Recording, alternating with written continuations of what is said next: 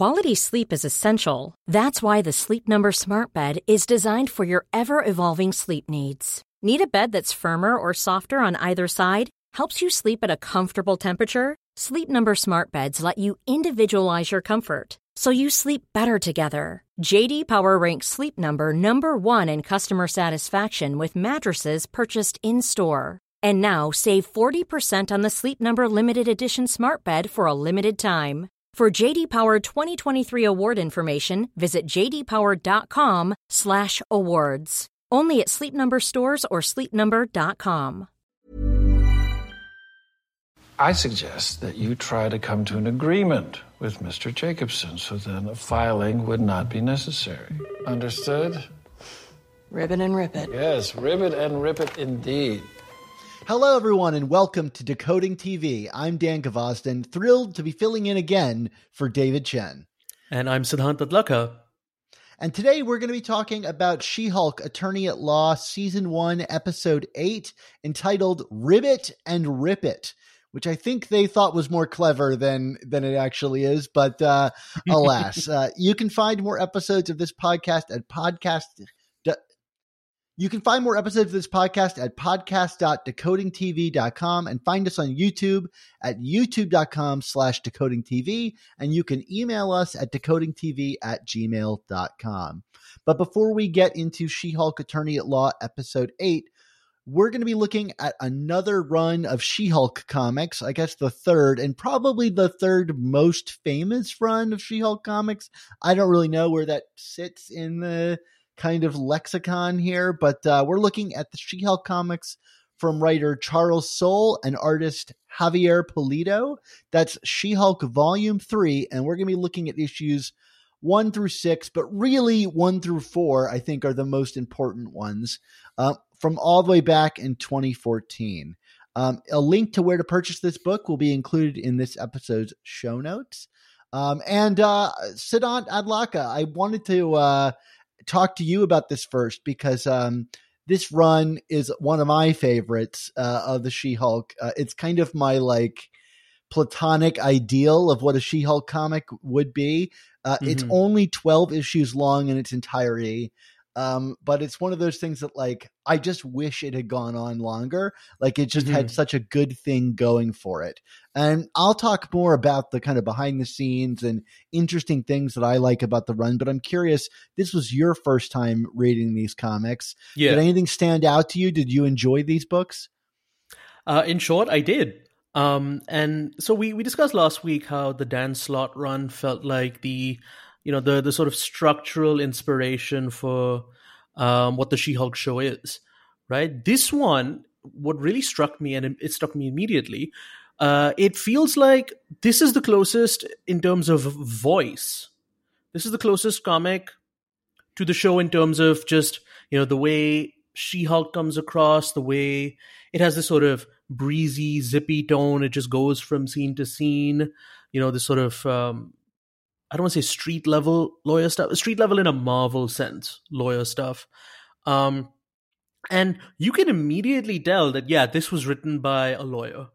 Um, because it's not, you know, spiced up uh, in the way we're used to seeing, you know, lawyer type stuff in comics and on TV shows.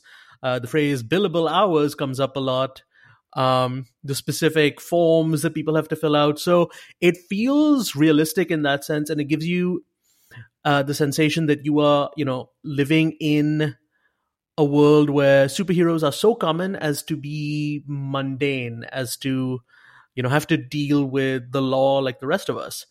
And uh, yeah, it's it's not just the She-Hulk comic, but like the comic that I think feels the most um, the closest to what real lawyers seem to like go through on a daily basis minus the you know hulking out and turning green bit which is understandable i mean you know what out there somewhere there yeah. there is a lawyer doing this but uh, yeah um, I, I wanted to tell our audience if you if you aren't aware, uh, and Siddhant Adlakha here, uh, you know, hinted at it, is that Charles Soule, the writer of this, was a lawyer at the time that this comic was being published. He worked as a lawyer in New York City and even opened his own law firm.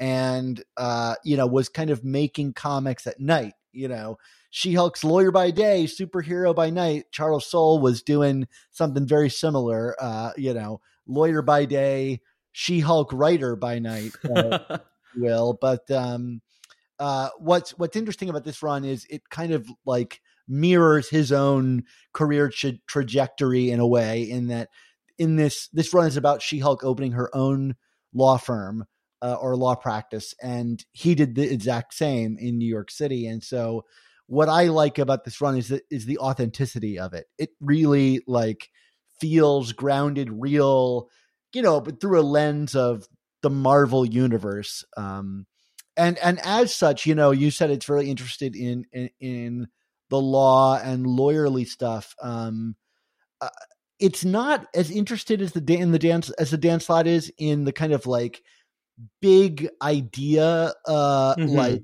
how superheroics changes the law, so to yeah. speak, stuff. It's kind of less interested in the kind of like um, it's not metatextual. Like Dan Slott's run didn't have what John Byrne's run did, where the character turns to the camera and talks to the camera, but it did mm-hmm. have the comic books that you talked about last time. And the whole thing was kind of a metatextual wink on, you know, what is the law like in the Marvel universe and bringing in guest stars and things like that. And this one is not interested in that at all. It's just She Hulk operating as a lawyer in the Marvel universe. And as such, it's kind of a slice of life book in yeah. a weird way. That sounds really weird to say, but even the art style of Javier Pulido really is grounded and down to earth and kind of like interested in the boring minutia of like being She-Hulk. Uh, mm-hmm. Uh, did that did that come across to you when you were reading it? I think what what st- stood out to me about the art was that it immediately pops. It has this very like 50s 60s pop art look to it, even even in like the facial design uh, of She-Hulk. But then what that does is, you know, even though it is immediately eye-catching and you have these bright colors, it immediately situates you in a, a familiar, like sort of old world art style, which, um, you know, regardless of its origins, you it's I would say it's become kind of like corporatized, homogenized, run of the mill, and uh, you know, I can't I can't speak to what the artist was trying to do, whether or not that was the intent, but that's one of the effects of it, in that it is eye catching, but in a way that's very familiar. It's not, you know, trying to scream at you. It's saying, "Hey, you know, look at me. I'm trying to sell you something." um, and uh, like you said, compared to the the Dan Slott run, the the Slott run seems to be more about, you know, how we as a society and our laws and our philosophies would uh, adapt to a superhero universe. Whereas this is the opposite. It's how would a superhero universe function within existing laws that we already have and you know filing existing kinds of motions and all that and um, one subplot that i really really enjoyed or it was the main plot of, of a couple of issues um, was about Doctor Doom's son uh, seeking asylum in the US. Yeah. And what's really tongue in cheek about that is yeah, even though you have the specifics of a Latverian dictator's son, you know, Latveria is obviously not a real place. Even though you have those specifics, this is the kind of tongue in cheek, almost satirical story that you could have told in any medium with any set of characters. Because what She Hulk does is um, that she argues, because so, so uh, in US immigration law, um, if you are a specific social class uh, that can be said to be persecuted in a different country or oppressed. Um, you can file for asylum in the U.S. and there's you know a lot more specifics to it. So she tries to argue that being a member of the Doom family, of the Latverian royal family, yeah. make makes you an oppressed class because you're forced to rule when you don't want to.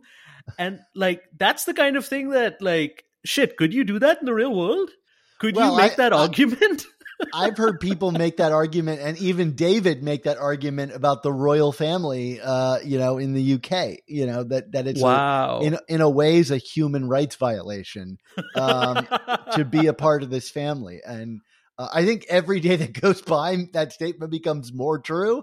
Um, Yeah. But uh, yeah, I mean, and you know, it, it obviously all devolves into silly super heroic antics, but like with her punching doom bots and and things Mhm. like that, and um, it, it, it's something that extends throughout the entire run. This kind of one case, um, which which also marks it as different than uh, the Dan Slott run, which was kind Yeah. of interested in these smaller single issue, one or two issue stories. Whereas here, this is kind of like what we call deconstructed storytelling Mhm. in comics, where you get the six issue arcs or even longer than that. Um, uh, but uh, you know, it allows it to spend more time on the kind of nuanced reality of of these characters. Um, I, I wanted to talk more about Pulido's art. I like how you you Mhm. put it. Um, for me, it's it's like uh, iconographic um, instead of going for realism.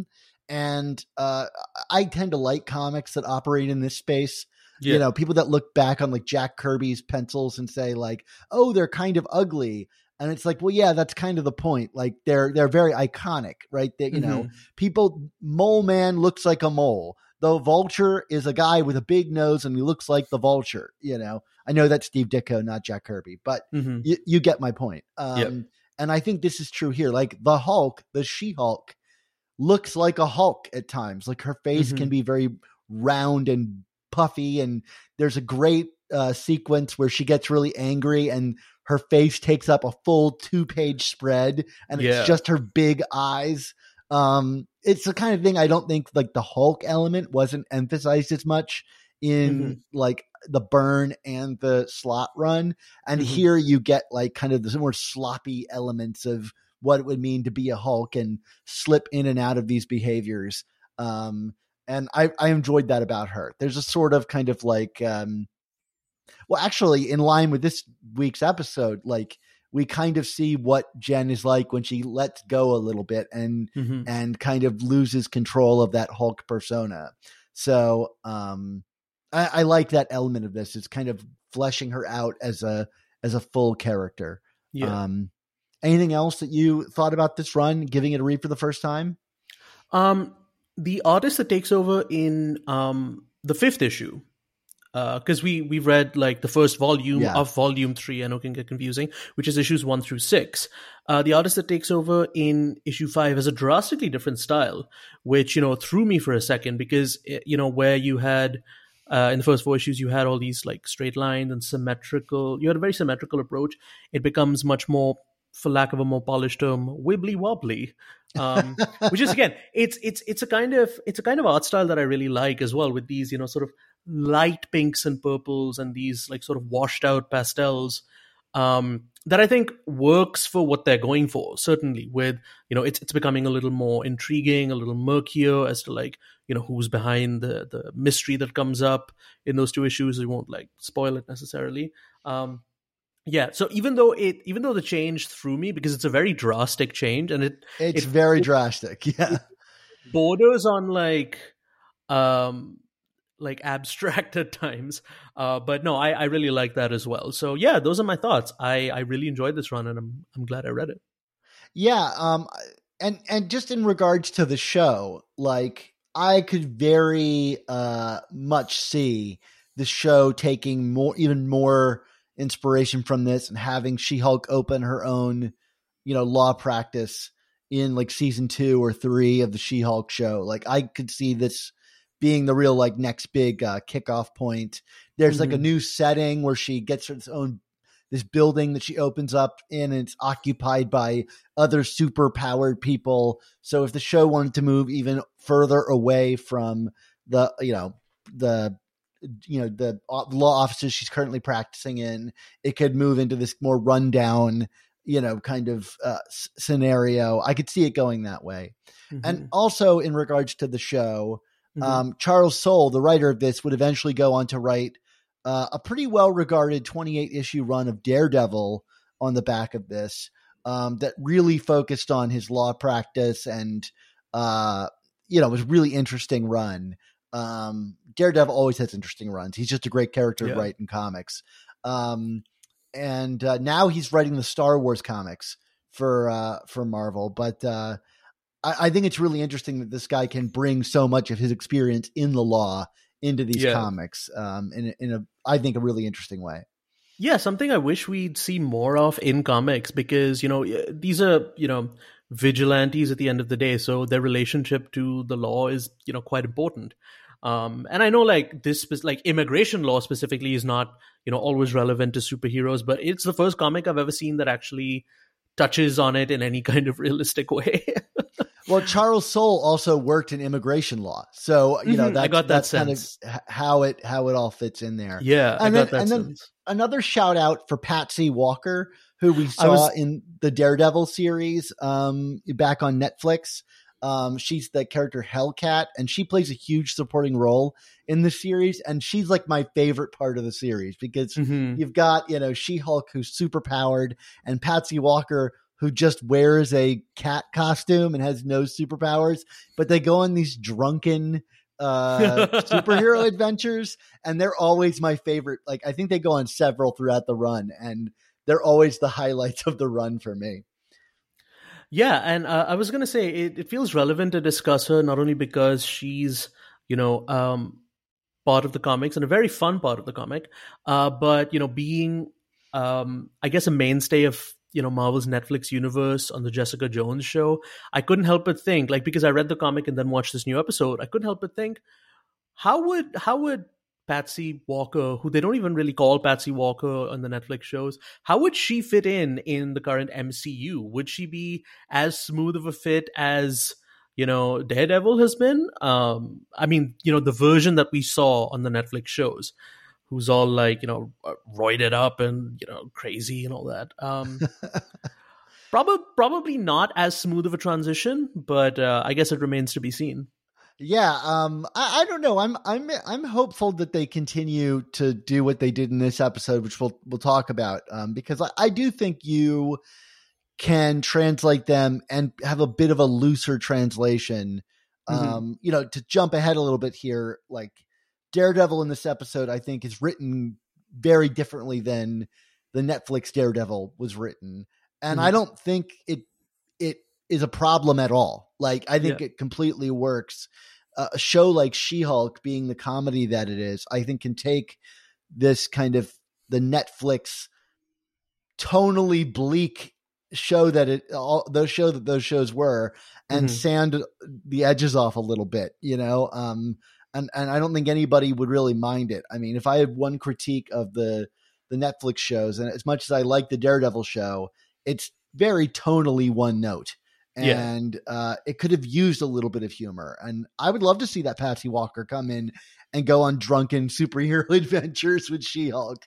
Um, no, by all means, give her the costume. yeah, that costume was hilarious. um, uh, Patsy Walker, who uh, uh the character herself outdates the Marvel uh, Marvel Comics universe. Um, oh, she was a like character in a like kind of like teen girl romance series that Marvel was releasing. Uh, uh, Patsy Walker and like Millie the model, and uh, they eventually like brought her back in uh, and made her into a superhero. But she's kind of predates all of this.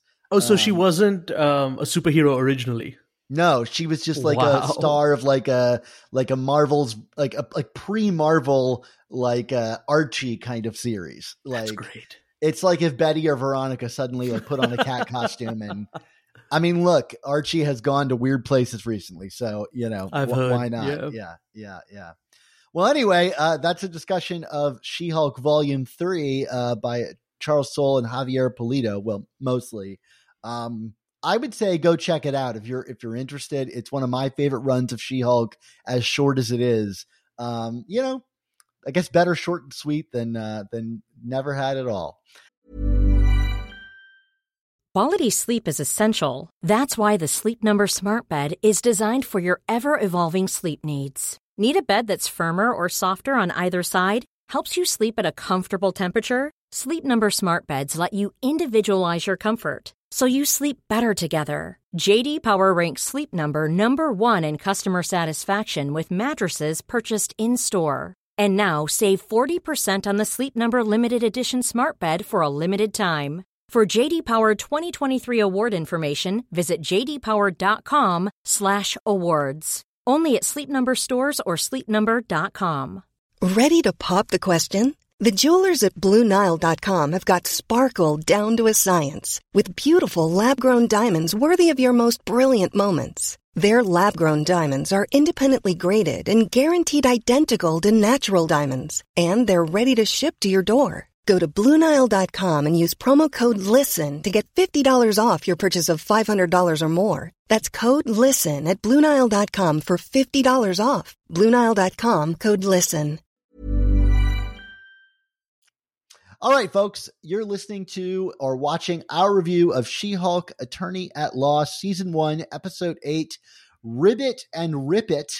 I'm Dan Gvozden, filling in for David Chen, and he's Siddhant Adlakha. Siddhant, Episode 8 uh, finally delivers on the much anticipated Daredevil team up that I think there's a large number of fans who are checking into She Hulk just to see this guy show up. Uh, and we got the tease of the helmet, and here we got the full thing. What did you think of this whole Daredevil and She Hulk team up episode uh, uh, that we got here? Which weirdly is named after Leapfrog. Uh, I would have thought maybe you'd put Daredevil in the title of the episode, Mhm. but um, yeah, what do you think overall about this one? First of all, what an interestingly structured show. She she keeps saying it's her show, but um, you know, first it's Bruce Banner that draws people in, and then it's Wong, and then it's like sixteen Daredevil teases, and then he finally shows up. Um, so hopefully, you know, they'll be able to sell the episode on the back of She Hulk herself next week. Hopefully. Um, but yeah, no, I, I I enjoyed this episode much more than I thought I would. Um, I haven't always been the biggest fan of the Netflix Daredevil. Um, but I was glad to see that even though, you know, theoretically this is that same Daredevil from that same continuity, um, it's a tonal approach that I love so much more. Uh, it feels a lot more in line with uh, a lot of the Daredevil comics that I like, and what what I think suits this version is that yeah, he's you know he's quippy and he has a lot of banter, but not in like this sort of overwrought, forced way that I think a lot of Marvel stuff tends to suffer from. Like, uh, you get that? Blah, blah, blah. He's just like he's just a straight like he's funny, but he's also just like very natural, and I think that's a testament to how good Charlie Cox is in this version of the role and i really want to see more of him like i i wasn't all that interested in born again um until this week's she-hulk born Wow, again as in the that's really daredevil show that's coming up yeah Yeah, um, well, I'm I'm I'm so excited for Born Again, even though we literally have no idea what the creative forces behind it are. um, unless that's been announced and I missed it somehow. Um, it's Born Again is probably my favorite Marvel Comics story they've Mhm. ever published, and it's so dark.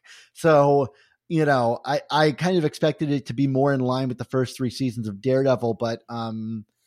I like you. I really liked this balance here. Like it definitely Yeah. allows him to go dark. Like there's a sequence, uh, you know, a hallway fight sequence, which I'm sure was done in, intentionally, um, where it suddenly becomes Batman again. You know, um, Mhm. and uh, like I like that you can have the kind of bounce back and forth between uh, him cracking jokes and beating up thugs in a menacing style. Uh, I thought it was a lot of fun. And you're right, Charlie Cox is. I think he's one of the best cast uh, characters in the MCU. Um, which I like.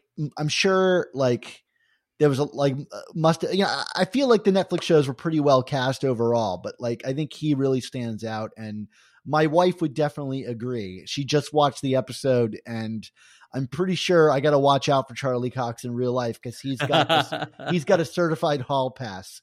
And you you know what? Uh, I I'm, I don't blame her because I might get a hall pass for Charlie Cox. I mean, dude is I mean, charming. you got to be careful he's, if he's got a if he's got a hall pass he might start a fight in the hallway so just be careful yeah so uh, yeah that's like uh yeah there's a some kind of bdsm association there um you know what probably best we don't talk about that um, no i think we should get into it oh well i mean you know i don't know how how public i'm able to willing willing to go on these shows but uh but uh yeah anyway so um yeah, I like this episode too. Um, I still think that this show kind of struggles with its um, like episode structure and how it wants to balance ongoing arcs with you know self-contained stories. Mhm. But um, for the first like two thirds of this episode, I was just like kind of enjoying myself. I think the stuff again, like I said in the last episode, that uh, entertains me more is the flirtatious single Jen stuff. Yeah. And I was at first very happy with the lawyerly stuff here, but I acknowledge looking back on it that um, the lawyering was really being driven by Matt Murdock rather than Mhm. uh, than Jen, and it just continues to communicate to me that I think the writers of the show aren't interested in the lawyer element of of the show and are really just Mhm. using it as a way to get her on other adventures in dating or beating up crooks. Um, because like even here, Jen loses on a technicality, not like on anything related to the law, other than the fact that this guy lied about what jet fuel he put into his boots. Yeah. Um, and so it's like they really don't seem interested in that. And so therefore I'm not really interested in that. But in that the episode moves on from it very quickly, it allowed me to kind of like go, okay, I'm kind of into this episode. Yeah, the um the law in general, I think apart from maybe, you know, the the Donny Blaze episode, it it feels just as an ex- like the law is an excuse to manufacture other conflicts. And I don't use manufacture necessarily in a negative way. Let's just assume it's value neutral for now. It's it's it's a way to bring you elsewhere in the story. It's a way to get you from one situation to the next. Um if there's, you know, if the courtroom itself serves a purpose it's usually you know either to set up something else or to have a few fun jokes uh, so in that sense it's unlike a lot of the comics we've been reading but you know like you said the the flirtatious element the dating element is you know fairly interesting and fairly fun. And i think this week especially um this is the first well it's the first time jen is like you know met or hooked up with a guy who turns out not to be you know a, a total asshole. I mean, apart from like the guys he beats up, um, but it, yeah, like you you really feel the chemistry there, Yeah. like uh, it, and I think uh, a lot of that is owed to how Charlie Cox handles the humor. It's not like the her me dumb guy, which is slowly becoming like the lingua franca of uh, the Marvel Cinematic Universe, Thor and um, Star Lord and all that. You know, beyond the point of the, like the same characters now. But this, he just seems like he's having fun um, with his you know back and forths, and he. I never thought I would say this. Like this is maybe the first and like only time in the Marvel Cinematic Universe that humor has been kind of sexy Yes. um, which is not something I thought I would get from the MCU. I mean, just the scene where Daredevil is like expressing to her that he can hear her heartbeat yeah, is more sexy than anything in the sex scene in in Eternals.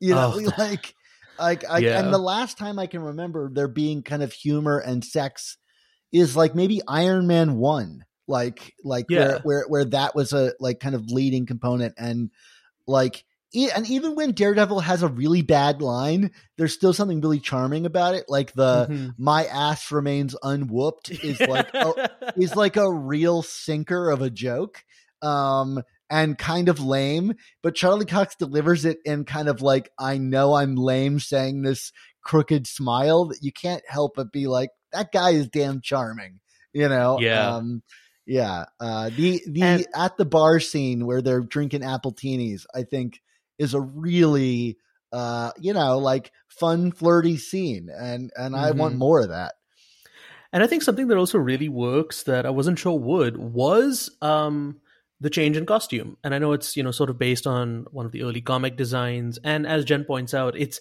it's a weird combo, ketchup and mustard. but you know, even though it still has the um, it still has those like uh, those closed red eyes the same way the Netflix suit did on like season two. Um, just the fact that you have a kind of contrast between the red eyes and the yellow mask makes him seem immediately more human than when both of them were red. It just seemed like, you know, this this like one piece. And I'm sure this is still one piece painted differently. Um, and weirdly, somehow he comes off as more human here than he did when he got his first suit, where you could actually see his eyes, kind of somewhat. Um, but yeah, again, I think a lot of that is just down to just you know his his charm and his body language too, like the way he walks, the way he leans. He never seems to stand upright, not just you know when he is Matt Murdock, but even when he's Daredevil, when he's like when he jumps off the the rooftop, he doesn't walk straight. He kind of like takes this turn and like it's almost it's almost like a like a like halfway between like a jog and a saunter. I don't really know how to put it into words. Just something like very interesting about the way he moves. I have to admit, I laughed out loud when he jumped off the roof, and there was a wo- there was a whoosh sound effect that they added in. It was just like very cartoonish, and Yeah. uh, like I, I I I appreciated that for some reason or another. Um, No, Uh, at one point, at one point, I'm pretty sure they recycled uh, the sound of a pod racer from Star Wars Episode One. When something crashes, I think it's a car or something like that. At one point, there was a very distinctly, oh, that's a pod racer sound. Oh, interesting. I'll have to go back and and check that out. Um, I mean, the episode is very silly, and Yeah. I, I think for the most part, it like it, it. There are some real funny bits in it, and there are some things that don't hit as much. But like, I feel like the character's charm and the actors really like uh, kind of carry it through. Like, it feels like for the first time, Jen has like kind of uh, like an, an equal match in a partner to kind of like throw banter around with that can match her level, which then sells the Mhm. flirtation. Like Wong was great, but his whole thing is just kind of being grumpy and the straight man, you know, Yeah. whereas Daredevil's kind of, you know, throwing the quips back and forth. And um I think it made the whole thing like a real breeze and and fun to watch. Um what did you think about Leapfrog? Do you have any history with this character? I I'm pretty sure I've seen him show up in like one odd comic here that I couldn't tell you which one for the life of me.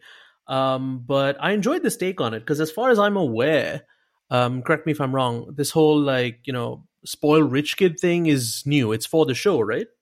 No, actually, um, Okay. I, I don't know about the spoiled element more than that his father uh, was actually the original leapfrog. And Okay. so he's kind of a kid who got a hand me down costume in the comics and is always trying to like live up to his father. And it puts him in a number of um, like deadly uh, incidents um, that Mhm. usually require other superheroes to kind of bail him out of. So this is not entirely similar to that, but it's a it's a pretty good extension of it. If you want a really good leapfrog comic, I'd recommend there's an issue of Spider-Man's Tangled Web number 12, actually written by Zeb Wells, the guy who wrote the previous episode of She-Hulk. Um, ah, that really goes into this relationship, uh, and I think is a really great leapfrog comic. Um, but yeah, he, I mean, here they make him that he's spoiled, um, and it's similar enough in the comic in that like he's in the position to be a superhero, but hasn't earned it. He just has like his father's shoot suit with springs in the heels, um, Mhm. which they've turned into jet powered boots here. Um, although the the leap the spring leap pads make an appearance in his like uh lair if you will um including the original drawings of leapfrog are on the side of the arcade cabinets that he's got in his Oh. den um, I didn't catch that. yeah, there's a lot of fun little Easter eggs in uh, the Leapfrog Den uh, that kind of cut back to the Leapfrog from the comics. Um, uh, you know, the Ribbit and Rip It thing I think is meant to be lame, and it came Yeah. across as pretty lame. Um, I thought he was a fine kind of like character, but really the the Daredevil thing is the start of the show, and this is kind of like the B plot to kind of keep everything going. Um, which I'm f- totally fine with. It was it was Mhm. fine on, on that level uh, for me. Yeah, and um, I think you know one place where I felt kind of let down was you know some of the action. It's it's typical like Marvel stuff where it like cuts around the impact and like you can't really tell what's going on. Like when some of the hand to hand stuff begins, you know, I, I thought like when you first see um when you first enter this dark hallway and you see a door open and you see Daredevil throw someone out of the door, it immediately reminded me of um the uh, the one take hallway fight scene in um, season one of the Netflix Daredevil, which you know I have my issues with because so much of it takes place off screen. Yeah. But uh, for a second, I was like, oh, are they gonna like? They had just previously like played like the opening theme of the Daredevil show. And now they're putting us directly in a very Netflix Daredevil esque scenario. So I'm like, oh, are they going to, you know, do like a one take fight like they've done on like every Daredevil season? Uh, but then it was just like the sort of like, you know, typical Marvel incomprehensible action. And I was kind of um, relieved when Jen kind of like stopped the action scene dead. Yeah, no, I I don't uh, disagree with you. I mean, it's a harsh comparison because people hold those hallway scenes up like so high, and mm-hmm. you know, I don't I don't know how much you watched of Daredevil, but like season two ex- then expands on it by having yeah. like a multi-floor fight scene, and then season three has got the jailbreak one mm-hmm. shot episode, which is really ambitious and it's a whole really episode. Cool. Wow, it's a whole episode in one shot. Yeah, nice. Um, and I'm assuming it's digitally stitched together. Like they didn't actually shoot it in one take. I don't know actually, but however they did it, it's pretty seamless. Like mm-hmm. I, I don't remember there being visible stitches. Okay. Um, but uh, I mean, it's an impressive episode. It's like this very claustrophobic prison sequence that slowly opens up into the grander hallways of the prison mm-hmm. to es- escaping the prison. So it goes from claustrophobic to like Daredevil being and being set free. Um, it's a cool episode. Uh, uh, I, I I think season three takes a long time to get started, but once it does, it really kind of like is cooking with gas.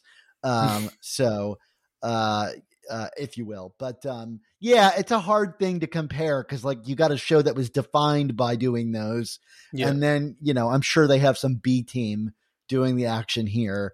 Um, I will say though, there was one very small action beat that I straight up loved. I think um, it's still during the chase where you know Daredevil's uh, chasing down Leapfrog in his car, and I think um, Jen tries to punch him, and he falls onto his back yeah. Like to avoid it and kips up and keeps running. And honestly, as as a wrestling fan, I was like, shit, I'd love to see that in the ring. Well, um, it's definitely a different approach to the character. He's much more of an acrobat here yeah. than he was on the show where he's more of like a street brawler. Yeah, yeah. I like that. Yeah, I mean, I'm sure it has to do with expanded budget and, and CGI too, because you can get him leaping off the building and flipping around and um, boy, am I excited to watch him, you know, shoot his cane and, and, swing through the streets if we can ever get to that day. But you're right, that kind of like dip backwards was really uh, was really cool. Um, mm-hmm. You know, not to make this the Daredevil episode, but like so many of the jokes with Daredevil are hilarious, like him bragging that he knows the guy is lying and the lawyer being like, yes, we all know he's lying. You know? um, uh, like just making yeah. fun of Daredevil's talents, I think is uh is uh, really funny. Um, yeah, and so I've I've probably said this that Daredevil is I think one of if not my absolute favorite Marvel characters, and so just from that standpoint, I'm like, yeah, I think this episode does him a fair amount of justice. Um, and you know, I'm excited to see where they go next. But like you said, not to not to make this the Daredevil episode, even though it's kind of the Daredevil episode. Let, us um, be real. You're yeah. all coming here for the Daredevil stuff. Yeah. Uh, do you yeah. do you have a favorite Daredevil run that you uh, return to? Um, yes. I know you. It sounds like you have you like the kind of more uh, like humorous swashbuckling version well, of the character. I do, but my gateway into Daredevil, which I still hold very near and dear, it was actually the base, sort of the aesthetic basis for the Netflix show, which I don't like, which was uh, the Brian Michael Bendis and Alex Maleev run, uh, which is it, it's very like uh, it's Coppola esque in that it's it's sort of like this almost like a like a family saga but also there are bits of it that are inspired by like apocalypse now like just just the light uh, i don't know if you would call it lighting but you know what i'm saying um yeah so it is a very like dark and gloomy kind of comic but it's still it has a propulsiveness to it that i don't think um the netflix shows fully maintained while translating it I don't think anybody uh, has ever called any Netflix Marvel show propulsive uh, in in their pacing. But um, Mm-hmm. uh, I, I mean, say what you will about She Hulk, its pacing moves. Uh, Yes. it- there's very little time to get bored with with She Hulk. It'll be over before you know it. Um, That would be that would be a shame if within the twenty five to thirty minutes each week they lost us. yeah. Um, I hope that the Born Again is is not paced similarly to the Netflix show. Um, I'll, I'll even be curious to see how much of that supporting cast comes back. Um, Mhm. Are you a fan of the Mark Waid run? Yes, yeah, yeah, yeah. That comes, I think, immediately after the Bendis run, right? Um, no, there was the the Brubaker run, which kind of ma- oh, maintained the tone of the Bendis right, run. right, right, right. It was sort of a bridge yeah. between the two. I, I have all of that somewhere. So I, yeah, those I think were the three back to back ones that I read. Um, Bendis, Brubaker, and Waid. Um, and if I'm not mistaken, the Waid one is the much lighter one where he has the "I'm not Daredevil" Yes, like Christmas yes. or Halloween costume. Yeah, I I did that one year for Comic Con. yeah, it's Yeah. a it's a go to uh, uh, uh, outfit for Yeah. for Daredevil fans. Um, And, so and I'd, I'd back- like to I'd like to just say really quick. Uh, I apologize that I don't remember all the artist names. Unfortunately, I read these at a time where I was like, oh, I got to follow this writer and that writer. So, um, Well, I, will fill of, in for you. Yeah. Uh, Mark Waid is mostly like uh, uh, Chris Samnee. Um, Yes. And uh, Javier Rodriguez did a, bu- a bunch of the issues on that. Um, Mhm. There's a bunch of artists on it, but Chris Samnee is kind of the defining guy. And Mhm. Bendis is uh, you know, Alex Maleev. Um, you know, so there, there's a whole bunch of them. Uh, uh, uh, you know, you've got the Frank Miller run, which is great.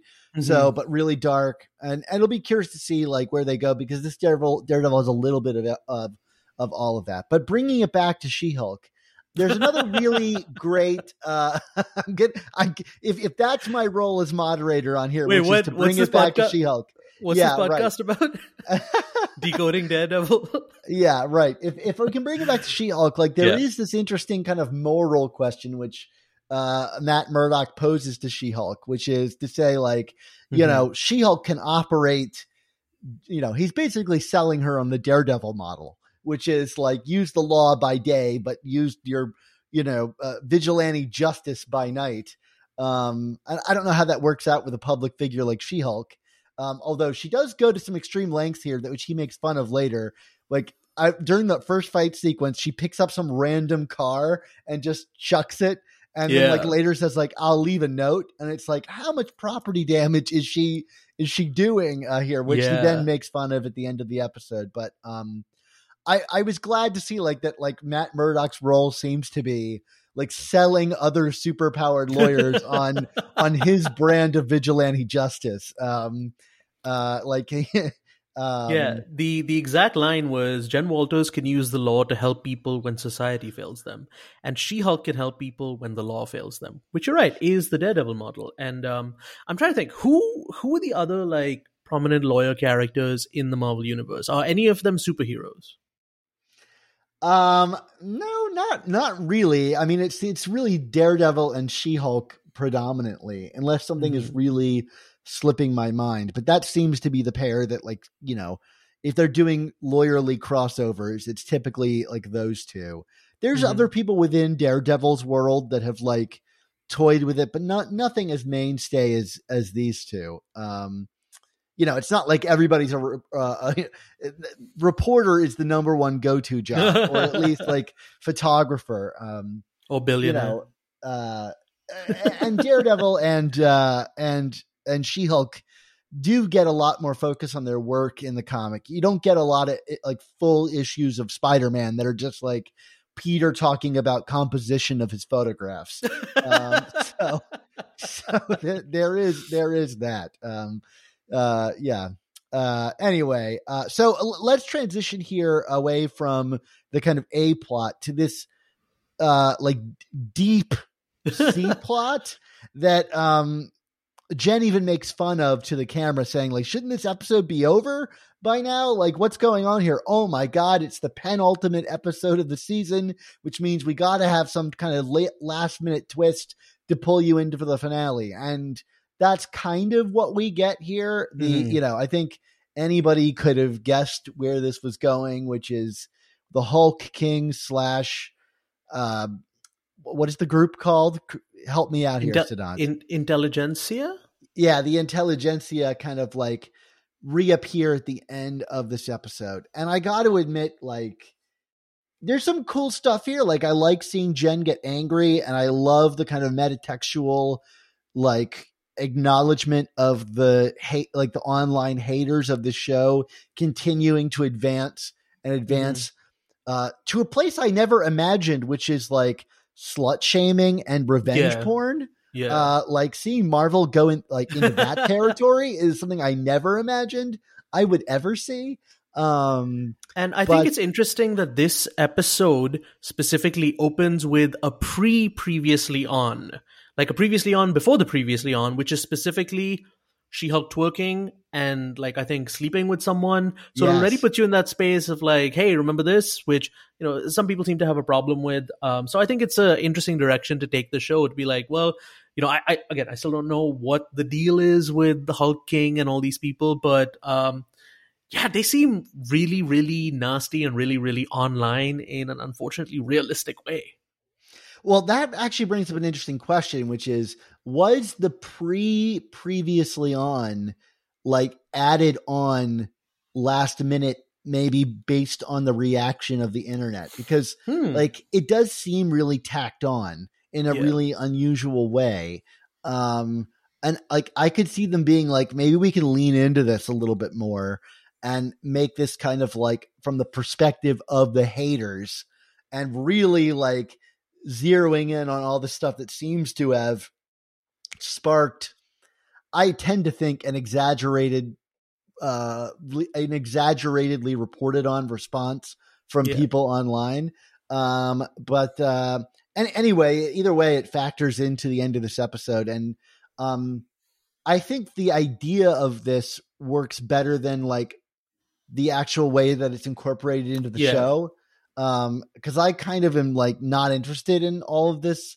ongoing plot stuff like Mhm. even the the date she goes on with the the the guy that was really interested in She-Hulk feels like this kind of like vestigial tale Yeah. uh, um like random inclusion in this episode like she she literally tells Matt Murdock at one point like I got to call this date quits cuz I got to go deal with this subplot you know um so none of this feels like it really that natural to the show yeah.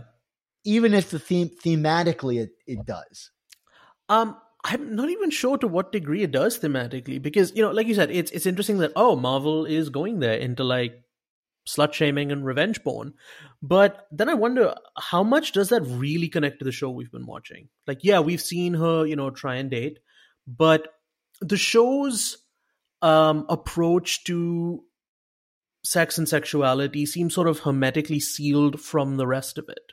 Like yeah, like her her dating life kind of comes up in one court case, but at no point during that court case, I you know, correct me if I'm wrong, uh, are there like aspersions cast on her because of her sexuality? Like, there's no one saying like, oh, you know, we we can't believe this woman because oh, she's you know, look at what kind of person she is, sleeping around and this and that, which would, I don't know, I guess be more in line with you know the real perspectives that some people might have with you know she Hulk or like any woman, you know, being promiscuous.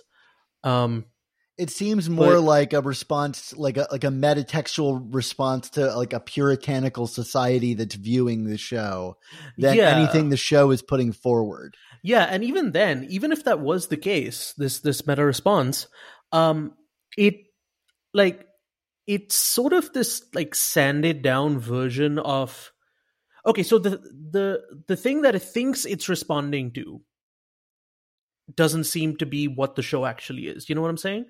Like Yeah. it's you know you, you've had a couple of subplots here and there that are about dating and sex, but nothing to the degree that's like that really brings into sharp focus how She-Hulk really feels about you know her own body because like you know bodily transformation is such a huge part of this and the the extent it goes to is i need to find new clothes um and so I'll push back a little bit. Go I, go ahead. I, I think the previous episode with the like the the group where she expressed, you know, Okay. uh the differences there's a little bit of it there Yeah, I, yeah. I do think the show likes to like use the lip surface of real world struggles of of feminism when it wants to Mhm. get serious without doing the work? Like especially like you could see it straight away in the first episode where jen has that like i can control my anger because i'm used to controlling my anger without really ever showing us that within the context of the show or having that be uh, something the show seems interested in other than to use it for that monologue. Um it's relying on kind of like a like real world understanding of these things affecting women rather than having it be a lived with experience that we saw with Jen so to speak does that make sense It does, it does. And you know, I, I know I'm probably asking a little too much of this show to say that um it is a show in which, yes, the main character does have sex, but it's not a show about sex. And yet you have this ending to the penultimate episode that kind of looks back on it in a way that would have worked for a show that had more of a a depth of understanding about sex and shame and the way women are viewed when it comes to sexuality in the public eye. Because again like this is it's all up on the screen. It's you know it's revenge porn. It's slut shaming.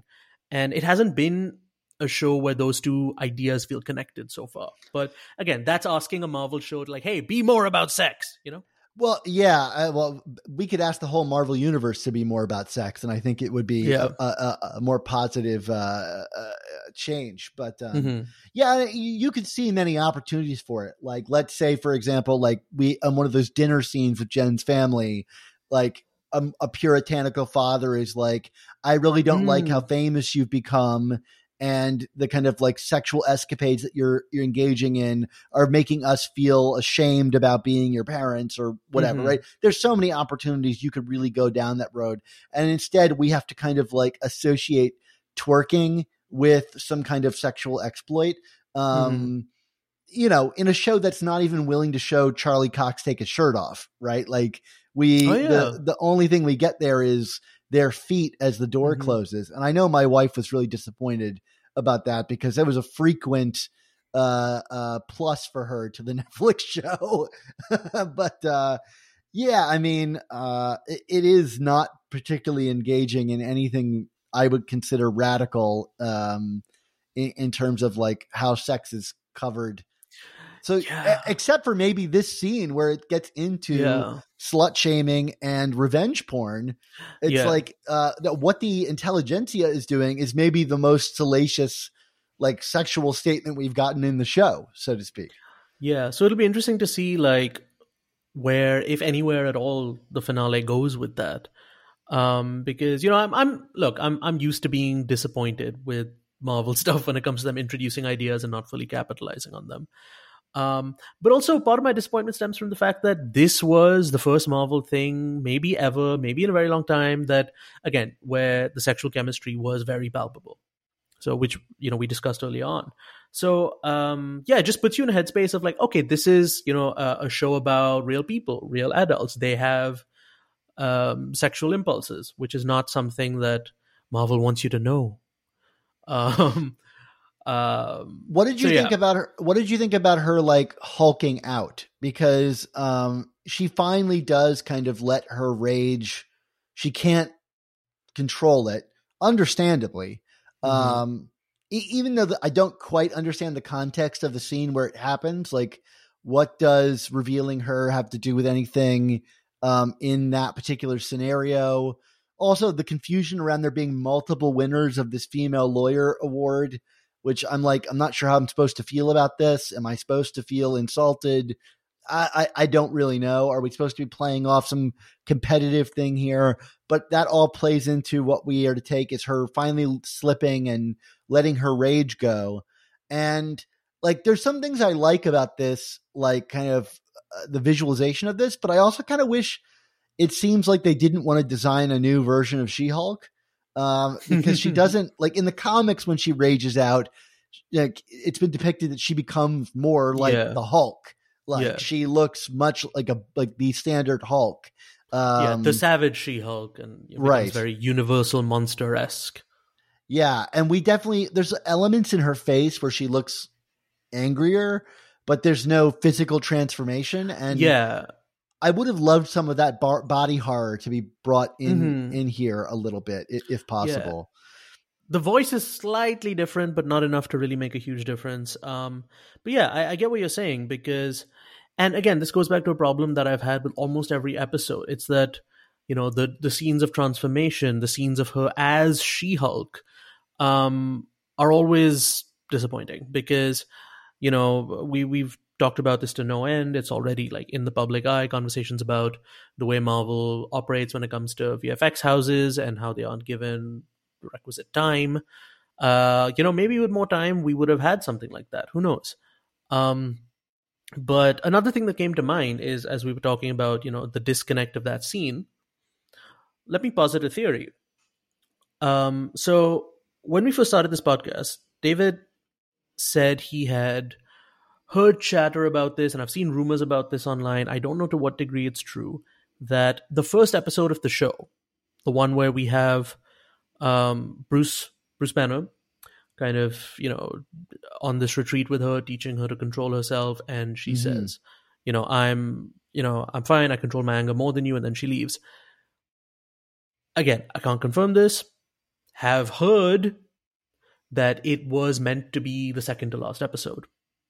Hmm. And the ending that we just saw, I don't know, would would that not make more sense as the ending to that episode? Yeah, it it more than her fighting Titania uh in in the beginning of that episode. Um it's hard to say. Um Yeah. I could also see like this being a bridge to a flashback like Mhm. like oh we're seeing her lose her cool like what does that mean for She-Hulk? Let's go back and see how she became this thing. Um Mhm. that seems like such a big change that I, for me to like truly believe it uh, in the way that a lot of this stuff gets leaked, and it turns out it was just like an earlier draft or whatever. But um, I, I could see what you're saying. Um, so uh, to wrap this the conversation up, uh, Siddhant Adlakha, um, Hulk King, Intelligentsia, like I don't really have a lot of intrigue built into this plot line, like especially considering it's been a punt, you know, episode by episode, and now it's going to only really make itself like impactful in the final episode. Um, do we think that this is, you know, that guy she's gone on a date with, just kind of flexing his uh, digital power um, uh, over over women um, in a really like unhealthy way, and it's just kind of like the like incel mafia coming coming after her, or do we think that they're saving it for the end to pull like a Kang reveal where they're gonna have a have a big bad like big named guy come back in at the final moment, and that's why they've held off uh, this long. Like I, I said last episode, like I could very well see them. Hulk King is not too far displaced from the leader, right? A ruler in name. He's also kind of a Hulk. Like I, I could see them pulling something like that. Um, For a second, I thought loves to do that. For a second, I thought you were being literal, as in like it would be like a, some variant of Kang, which honestly at this point would make a, as much sense as them doing the leader. like, like yeah, I know the leader is like yeah related to the Hulk and all that, and like you know part of the intelligentsia in the comics, but like what, what, what would be the point? I mean, that's probably what's going to happen. Um, the thing is, like at this point, I don't think you know this late in the game. I don't know that there's going to be any kind of satisfying answer, just because you know the intelligentsia and this hulking and all have been such a nothing presence like i'm not even sure like to what degree you know jen has been even aware of this like yeah nikki tipped her off about it but she doesn't seem to really care she doesn't know that josh the guy she went on a few dates on and slept with she doesn't know that he took her blood um, Yeah. and look the most interesting that this intelligentsia stuff has been is for the 0.8 seconds where I thought the twist was going to be Nikki has something to do with it. Where that's what they Mm. seem to want you to think. Like when she pops out from behind, like holding something, it's like, oh, it's just like makeup brushes. Oh, thank God. But like that, that was when I was like, oh no, they've really, they've really screwed us over in a way that I find intriguing. But like, no, that doesn't happen. It's a nice fake out, but it was also the only time they were interesting. Speaking of the Nikki popping out and making the Wolverine claws, Oh, yeah. uh, like I, I think I meant to do some research before we got on the show, but I just didn't have time. Um, I, have to. I think they've done that joke before in the Marvel universe, or they've made at least another Wolverine reference at some point, and I'm just forgetting it within the past few Well, years. I know earlier in the show there was a minor reference. Uh, there right was like there a- was in in the um the newspaper. That's what it was. yeah on a Um, website online. Yeah. Yeah, a news article about a guy with claws getting into like a bar fight or something like that.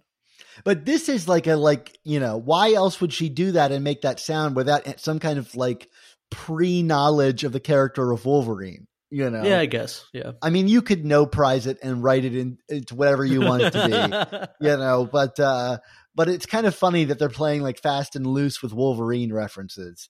Mhm. Um. A- anyway, any final thoughts on on the episode, Siddhant? So yeah, I think next week uh, we're going to finally learn that the intellig- Intelligencia is being run by Wolverine. I think that's what's going to happen. this is where it's all been going. Um, final thoughts. It, was, you know, another fun episode where, again, like the this is what almost every She-Hulk episode has been like. Oh yeah, this is fun. I like some parts of this, and an ending that's like, eh, I guess I'll tune in next week. Yeah, uh, this is probably like my second favorite episode of the show. I think it would have been a stronger thing if it ended where She Hulk kind of suggests it should have ended. Um, just kind of like a fun standalone, like uh, She Hulk dating, flirty with Daredevil. Like it coasts purely on the on the power of its stars. But um, Mhm. I I don't think anything will uh, like outclass episode four for me. Uh, if if yeah. if only for the supporting cast of that episode. But um, Mhm. uh, I did have a good time with this, and uh, I think that a lot of that has to do with Daredevil. I I must admit, I I am a sucker for the Daredevil appearance, and you got me, Marvel. You you you got you got me to stick around for eight episodes for Daredevil. Um, And look, no, I, I agree. Like, I'm, I'm a, I'm a She-Hulk fan when it comes to the comics. We, you know this. We've been talking about comics that we've read, um, and conceptually, I like a lot about the show. But um, it's kind of unfortunate that the best episodes are the ones where she is overshadowed by someone else. yeah, absolutely. Well, but as she keeps saying, it's her show. and since it's our show, that'll do it for us today on Decoding TV, covering She Hulk, Attorney at Law, Season 1, Episode 8. Thank you so much for listening. If you want to find more of uh, more episodes of this podcast, go to podcast.decodingtv.com, where we're also covering Andor and The Lord of the Rings, The Rings of Power, two shows that I think are really fabulous. I'm enjoying them a lot. Uh, and if you're enjoying them, you should go check out uh, David's coverage with his various co-hosts uh, of, of those shows. Um, you can email us at decodingtv at gmail.com. And, uh, I'll, you know, if you, if you email us your like fanfic of, uh, Daredevil and Charlie Cox, I'll send that over to my wife. I'm sure she would enjoy that. Um, so please, please send us that, your slash fic. And, uh, if you want to support the podcast, go to decodingtv.com and become a paid member. We'd really appreciate it. It is, as we said last time, how Siddhant and I get to be a part of this platform. But next week, David Chen will be returning for the She Hulk finale. Maybe David Chen is the uh, Hulk King. Uh, tune in to find out. I do hope to return in the future, maybe even for the finale. But until then, I'm Dan Gvozden, and that's Siddhant Adlakha for Decoding TV, and we'll see you later. Mom deserves the best, and there's no better place to shop for Mother's Day than Whole Foods Market. They're your destination for unbeatable savings, from premium gifts to show-stopping flowers and irresistible desserts. Start by saving 33% with Prime on all body care and candles. Then get a 15-stem bunch of tulips for just $9.99 each with Prime. Round out Mom's menu with festive rosé, irresistible berry chantilly cake, and more special treats. Come celebrate Mother's Day at Whole Foods Market.